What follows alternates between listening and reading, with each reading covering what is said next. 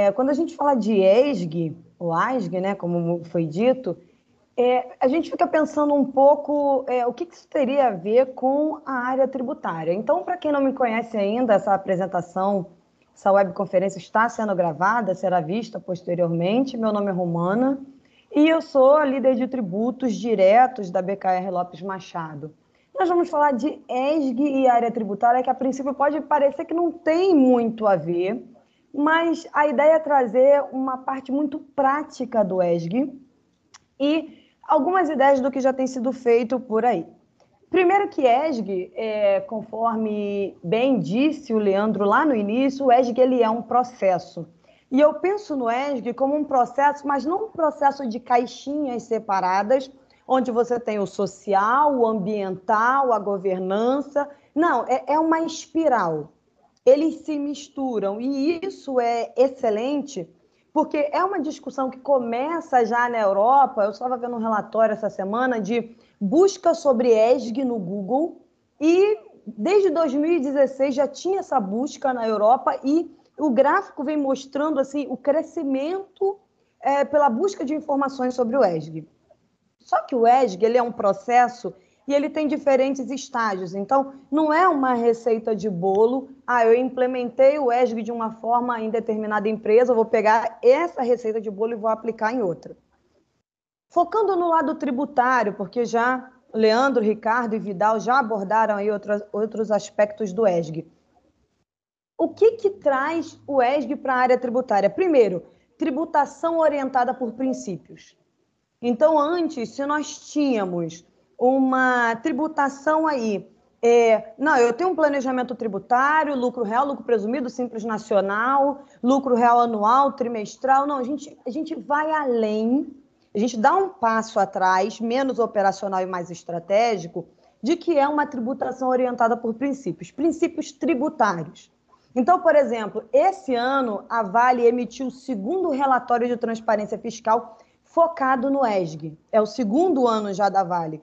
E lá ela traz como princípios tributários transparência, valor de longo prazo, ela quer gerar valor no longo prazo, compliance, compromisso, gestão e controle de riscos. Então, esses são os princípios tributários da Vale relacionados à governança fiscal, à transparência fiscal.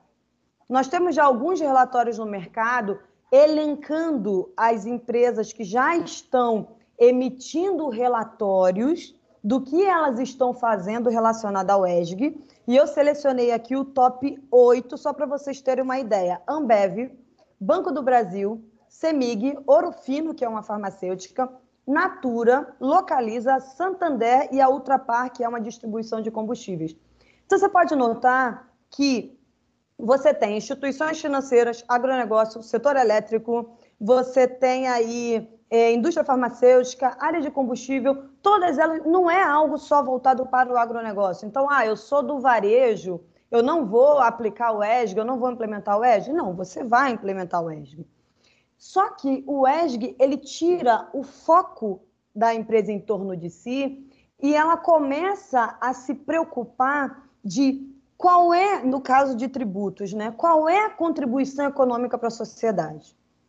Então, só para você ter uma ideia, a Vale, quando ela fala que o compliance é um valor é, da, da transparência fiscal dela, ela ainda comenta: não nos envolvemos em planejamento tributário agressivo. Então, quer dizer, eu vou continuar fazendo planejamento tributário? Vou. Só que agora eu tenho que pensar em planejamento tributário envolvendo ambiental, envolvendo social, envolvendo governança.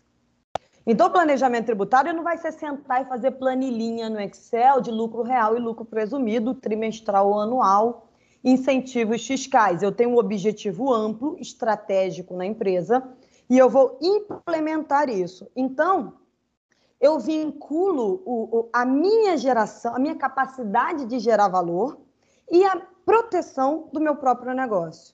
E eu não tenho como falar disso sem falar da área tributária. Então, às vezes, a empresa ela começa a discutir muitas decisões estratégicas e mirabolantes, e eu fico olhando enquanto contador, enquanto profissional da área tributária, eu falo, alguém chamou o contador para saber qual é o impacto tributário disso? Porque No, o papel aceita tudo, mas vamos ver do lado tributário o que, que dá para fazer, quais são as exigências da legislação tributária que nós temos.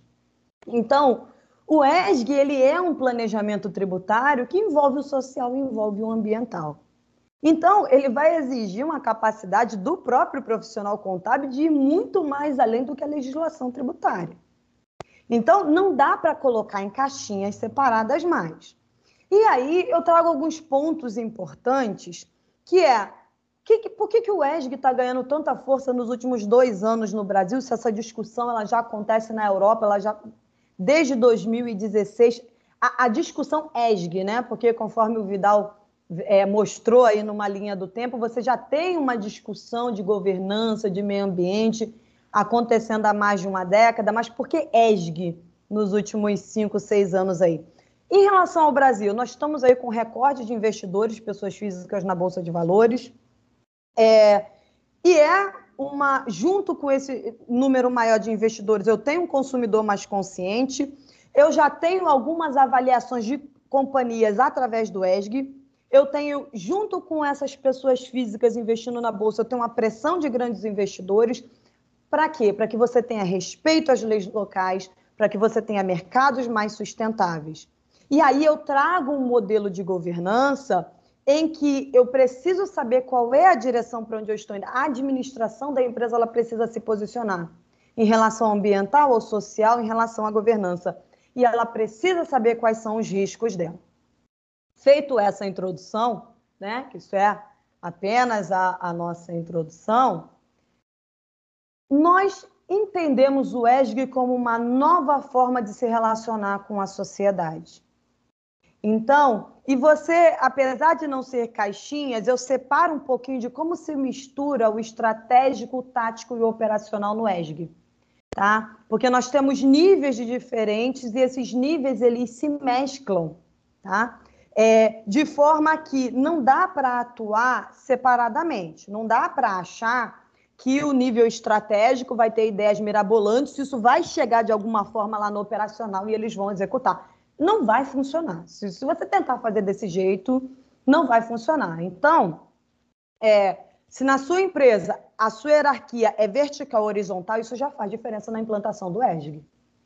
Porque eu não tenho aquela linha que separa muito claro o que é estratégico, o que é tático, o que é operacional. Então, o ESG é uma resposta das empresas para as preocupações da sociedade em relação à sustentabilidade, às questões sociais, ao, ao meio ambiente. Eu vou tentar falar de cada um, um pouquinho de cada um desses três, né, nesse pouco tempo que a gente tem, mas a ideia é abrir uma discussão em torno disso.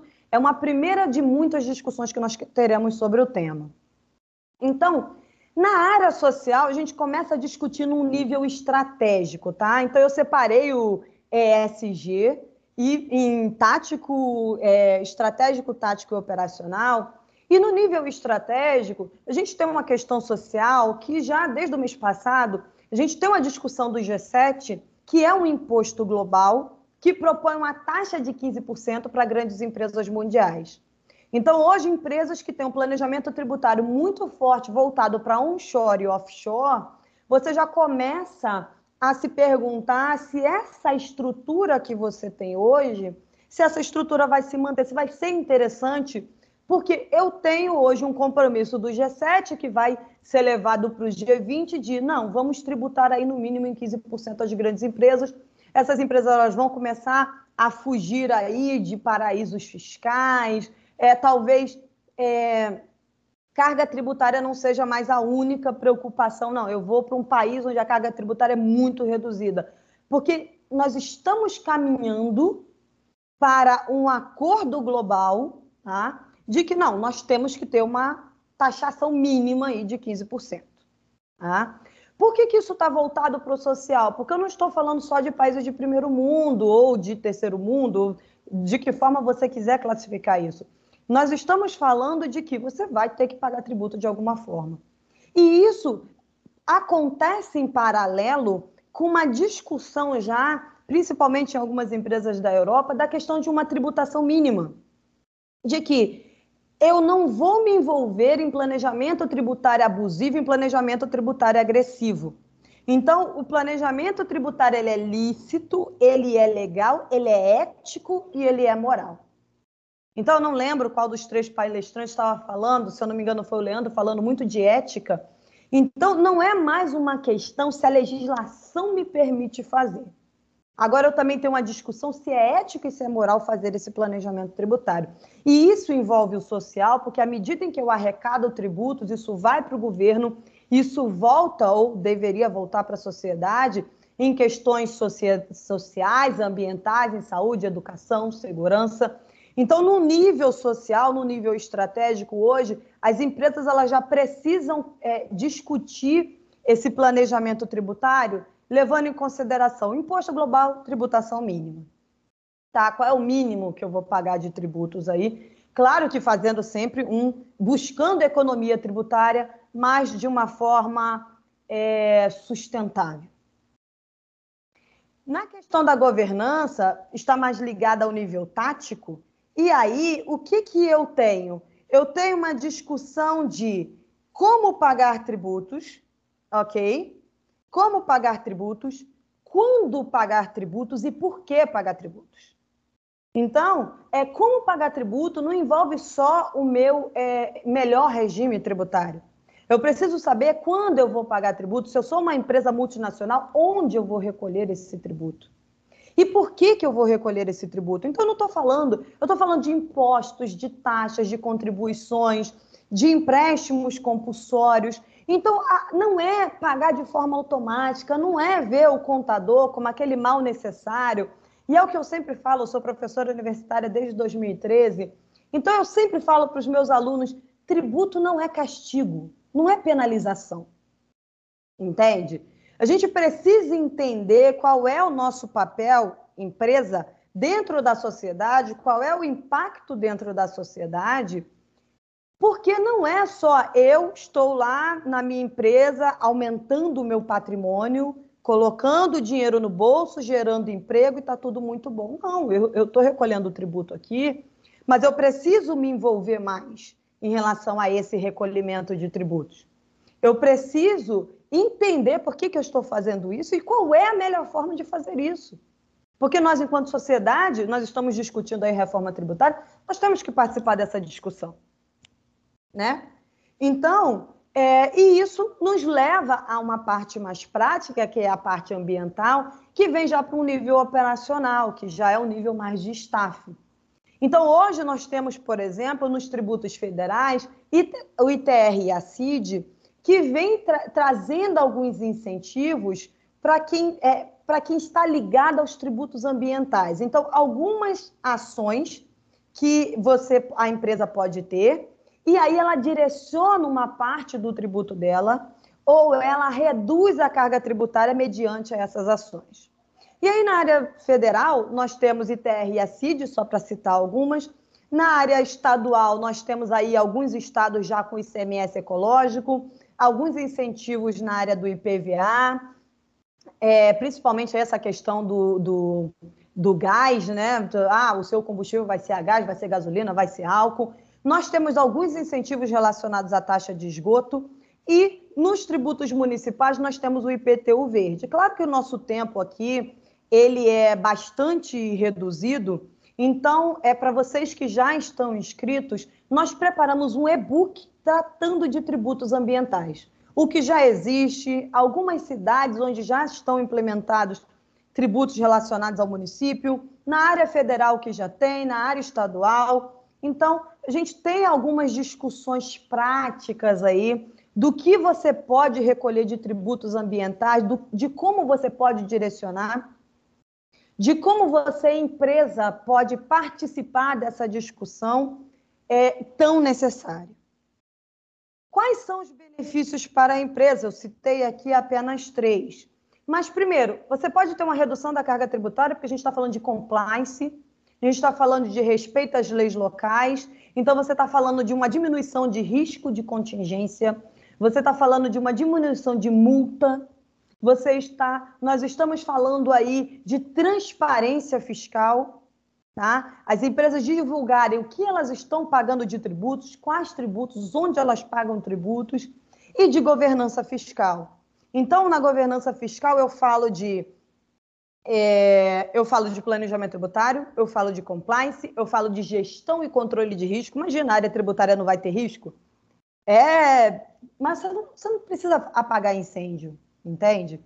Você pode ter uma nova postura perante o setor tributário. Então, eu falo isso muito empolgada, porque eu sou da área tributária, eu falo, nossa, finalmente chegou a nossa vez, a área do tributário não está isolado lá gerando guia de tributos. Não, nós estamos envolvidos com a área ambiental, com a área social, com a governança da empresa. Então, a, a, a, os executivos da empresa vão nos chamar para conversar, vão chamar a gente para aquele cafezinho, para falar de gestão de risco, para falar de tributo ambiental, para falar de relatório de transparência fiscal, porque essa é uma discussão que veio para ficar, porque nós temos investidores cada vez mais conscientes e exigentes, e não só investidores, consumidores também. Então, você não vai pensar só no investidor, você vai pensar no consumidor, porque sem o consumidor a empresa não existe. Então, o que, que fica aí para a gente encerrar essa participação falando da área tributária? O que, que dá para fazer? Qual é o dever de casa que nós temos quando se trata de ESG e área tributária? No nível de governança, primeiro, a empresa precisa definir quais são os princípios tributários que ela tem. E aí não é pegar Google e Ctrl-C, Ctrl-V, o que já existe nas outras empresas, tá? É quais são os seus valores mesmo, os seus princípios, não é o princípio do outro que você copiou e colou. Qual é a sua governança fiscal e qual é a sua estratégia tributária? Então, isso precisa ser é, discutido num nível estratégico tratando aí de governança. No nível social, e aí a gente já tem um nível mais tático, é o relatório de transparência fiscal. Então, hoje, ah, primeiro, definir os seus princípios, qual vai ser a sua governança? Tá bom, isso está no papel? Você está dizendo para o mercado qual vai ser a sua transparência fiscal? Está dizendo, eu tenho compliance tributário, tá, mas o seu relatório diz como é que você faz esse compliance? Ou isso é segredo? Tá ali, é sete chaves, sabe? E os incentivos fiscais. Hoje você tem incentivo da lei do bem, incentivo do esporte, você tem incentivos relacionados à área, ao imposto de renda, você tem incentivos relacionados à área ambiental e que as empresas desconhecem ou não querem aplicar porque acredita que é muita burocracia, mas acredite, a empresa ela é um organismo vivo, ela está inserida na sociedade e não tem como fugir dessa discussão mais. Por fim, no nível ambiental, a gente volta a falar de operacional. Você pode ter aí como dever de casa elencar quais são os tributos ambientais que você pode utilizar. Fazer um mapeamento do recolhimento de tributos na sua empresa, setor a setor. Quais tributos você recolhe, seus e de terceiros, porque a gente está falando de retenção, estamos falando de substituição tributária, Estamos falando de regime monofásico, afinal, esse é o universo todo fiscal que existe no Brasil. E também o cumprimento da legislação fiscal, porque afinal de contas é o staff que está no dia a dia fazendo declaração acessória, fazendo demonstração, elaborando as demonstrações financeiras, fazendo os lançamentos contábeis, analisando as informações que você tem. Então, esse é o seu dever de casa. A parte prática aqui, nós apresentamos, olha, essa é a tendência, tá? E é uma tendência muito rápida. E qual é, qual é o seu papel? Qual é o seu dever de casa? Então, é, falando da área tributária, a gente começa a conversar aí sobre isso e eu agradeço imensamente a oportunidade de falar junto com o Leandro, com o Ricardo, com o Vidal, falar de ESG e tributos. Eu estou muito animada com essa nova fase, essa discussão que essa discussão que nós estamos tendo e é, quanto antes você mostrar isso para a sociedade, a gente está falando de legado, a gente está falando de geração de valor e é uma discussão que não tem como a gente fugir. Então, eu encerro a minha participação aí. E se você ficou alguma dúvida, entre em contato. O e-book sobre tributos ambientais ele vai ser disponibilizado por e-mail para vocês que já se inscreveram. Quem entrou no link sem se inscrever, só entrar em contato que nós vamos enviar o e-book para vocês. E essa gravação também será disponibilizada caso você queira enviar para outras pessoas e fomentar essa discussão na sua empresa. Lopes, eu agradeço a, a oportunidade, eu agradeço o convite de falar da área tributária mais uma vez.